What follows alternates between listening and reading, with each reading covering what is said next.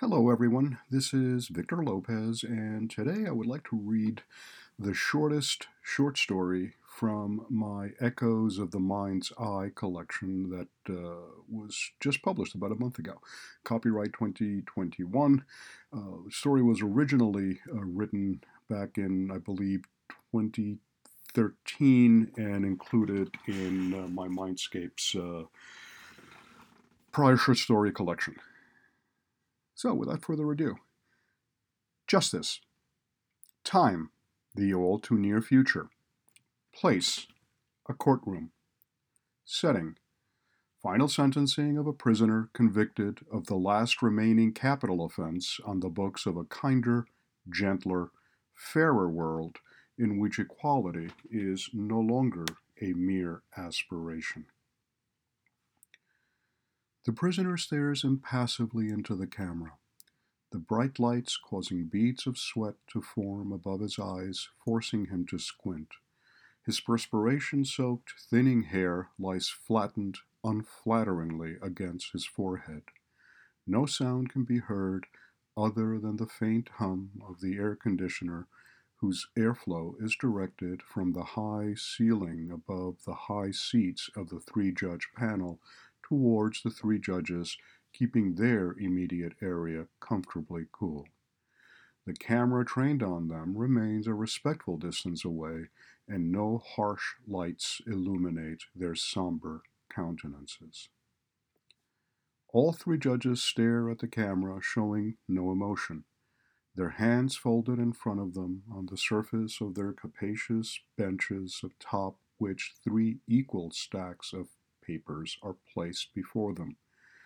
Everywhere on Earth, citizens watch the unfolding drama over the neural net that provides a fully immersive experience indistinguishable from reality, effectively placing every person on the planet in the courtroom as the chief judge begins to speak in a clear, deep, resonant voice.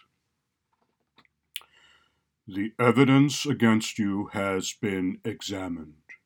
This tribunal found you guilty of the charges against you by unanimous vote. Have you anything to say before we pass sentence? The camera cuts back to the prisoner. The lights brighten around him, and the heat rises perceptibly adding fresh fuel to the trickle of sweat flowing down his flushed face, which causes a bead of sweat to form at the end of his nose that he is unable to swat away because his wrists are restrained by metal bands at the armrests of his metal chair, outside the viewing range of the camera's tight zoom on his face. I, I am guilty of no crime, the prisoner protests in a muffled voice full of palpable weariness and resignation. You are guilty of the most heinous of crimes, the Chief Judge contradicts, raising his voice and causing the prisoner to visibly tremble. That is not open to debate. This is your final chance to make what amends you may to those whom you have harmed through your selfish, deviant act. It will have no effect on this court's sentence.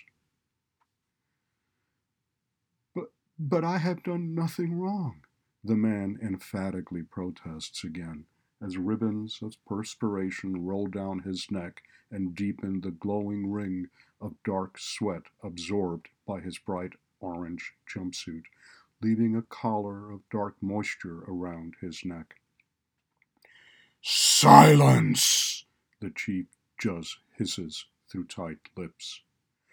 The record will show that the prisoner is unrepentant.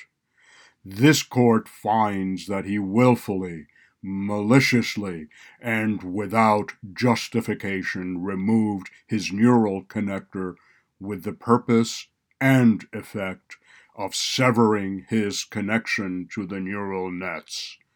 We further find that the motivating factor for this most egregious, malevolent, and repugnant crime was the attempt to abandon the common consciousness and establish his individuality separate and apart from the communal mind. We further find that the subject is in full possession of his legal faculties and capable of understanding the criminal nature of his acts, and, perhaps most tragically, that he fails to see the enormity of his crime. The Chief Justice falters slightly and takes a breath before delivering the final words of the court sentence with a slight tremor in his voice. His learned colleagues look on impassively during his momentary pause, and he continues. It is, therefore, the judgment of this court that you will forever remain disconnected from the nets from this day forward. Upon hearing the judge's words, the prisoner's eyes open wider, attempting to digest their import. Could it be? Might he finally be allowed what he believed to be his unalienable right to be an individual for the first time in his life?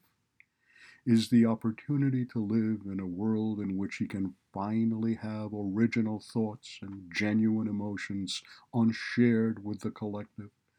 Can it be that the individuality and privacy he craved his whole life are truly, finally, to be his?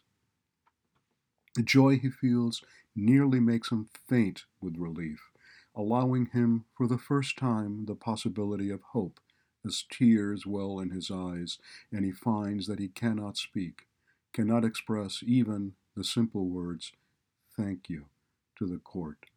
It is as though he were emerging from a lifelong nightmare, as if the prisoner's IP address 999 dot 999 dot 999 dot 999 shall be erased from the nets, the judge continued, as the prisoner's tears now freely flow. His existence shall be forever stricken from the collective consciousness, lest it germinate there and once again grow sedition in our midst. He weeps openly now, even as his smile broadens. The death sentence for this most heinous of crimes is hereby commuted so that the prisoner may be allowed the individuality he craves for the rest of his natural life, devoid of the comfort of our collective humanity or the distracting influences of life. The Chief Judge then pauses, takes a deep breath, and looks at the prisoner, who now shudders with relief. He then continues in a slow, resonant voice. It is further ordered by this court that the prisoner shall have his eyes, eardrums, tongue, and olfactory organs surgically removed, that he may not hear or speak with any other human being for the rest of his natural life. Thereafter, he is remanded to a hospital where he shall be restrained to a bed and tended to by robotic life support aids, that he may be denied the comfort of feeling another human being's warm touch upon his skin. The sentence of this court shall be carried out immediately and shall be witnessed by all the citizens of earth as partial reparation for this most heinous of crimes against humanity. The prisoner screams, lasted only a few moments, as an anesthetic is administered, and the cameras are rearranged in preparation for justice to be carried out.